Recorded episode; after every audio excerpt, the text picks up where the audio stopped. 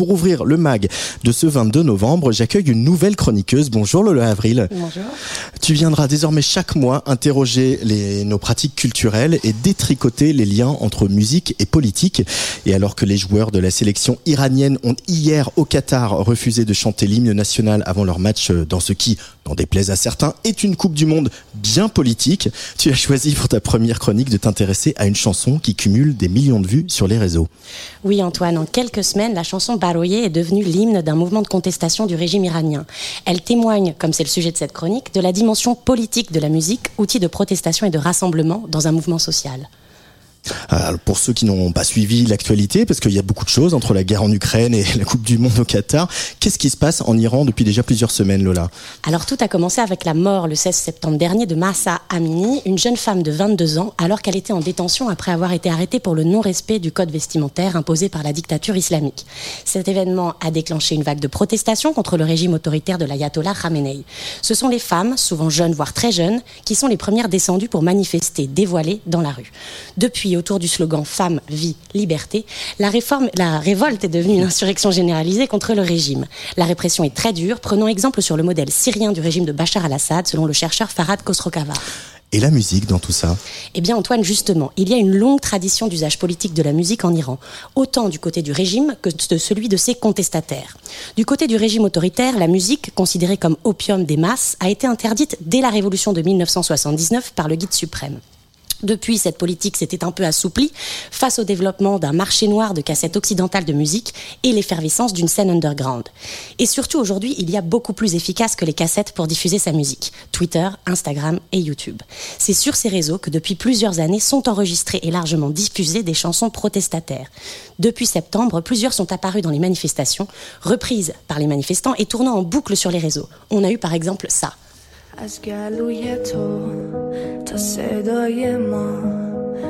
بلا چاو بلا چاو بلا چاو چاو چاو میپریم از خواب.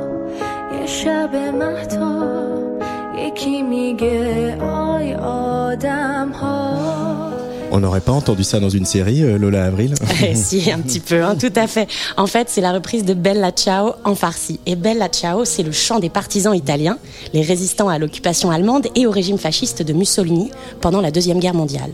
Popularisée par la série La Casa del Papel, Bella Ciao avait déjà été entendue en arabe cette fois pendant les manifestations de la jeunesse irakienne en 2019. Cependant, c'est d'un autre morceau que j'aimerais parler aujourd'hui. Depuis quelques semaines, c'est la chanson Baroye qui fait le tour du monde.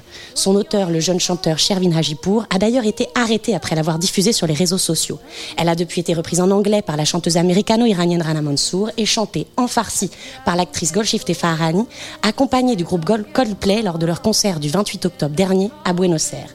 Les paroles sont composées des tweets des contestations contre le régime, dans lesquels les Iraniennes et Iraniens expliquent les raisons de leur participation au mouvement dans des messages commençant par Baroye, qui signifie parce que ou pour. En voici un extrait.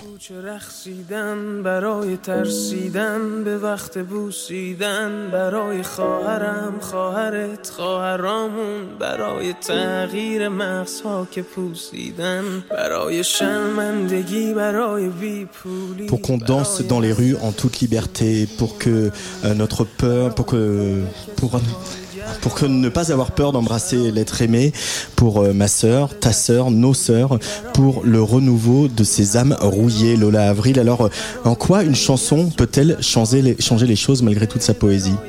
Eh bien Antoine, de Baroye à Bella ces chansons ont plusieurs fonctions. D'abord, elles sont un moteur puissant de rassemblement et de mobilisation entre Iraniennes et Iraniens.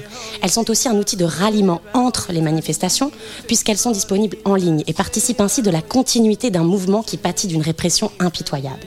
De plus, parce que leur écoute n'est pas confinée au territoire iranien, ces morceaux permettent de visibiliser le mouvement au niveau international, de faire gagner des soutiens à l'insurrection et d'accentuer la pression sur le régime. Leurs effets ne sont donc pas négligeables.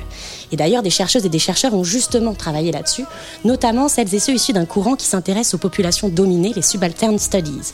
Ainsi, pour Michel de Certeau, sous le monothéisme de la domination survivrait un polythéisme des pratiques disséminées. Ça veut dire quoi?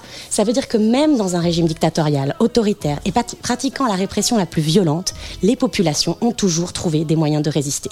C'est ce qu'on appelle des modes populaires d'action politique.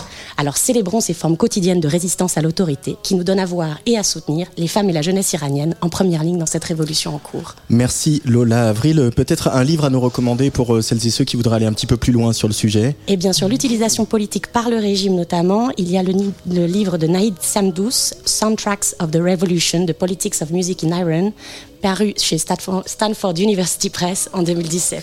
Merci beaucoup, on se retrouve le mois prochain Oui, avec plaisir.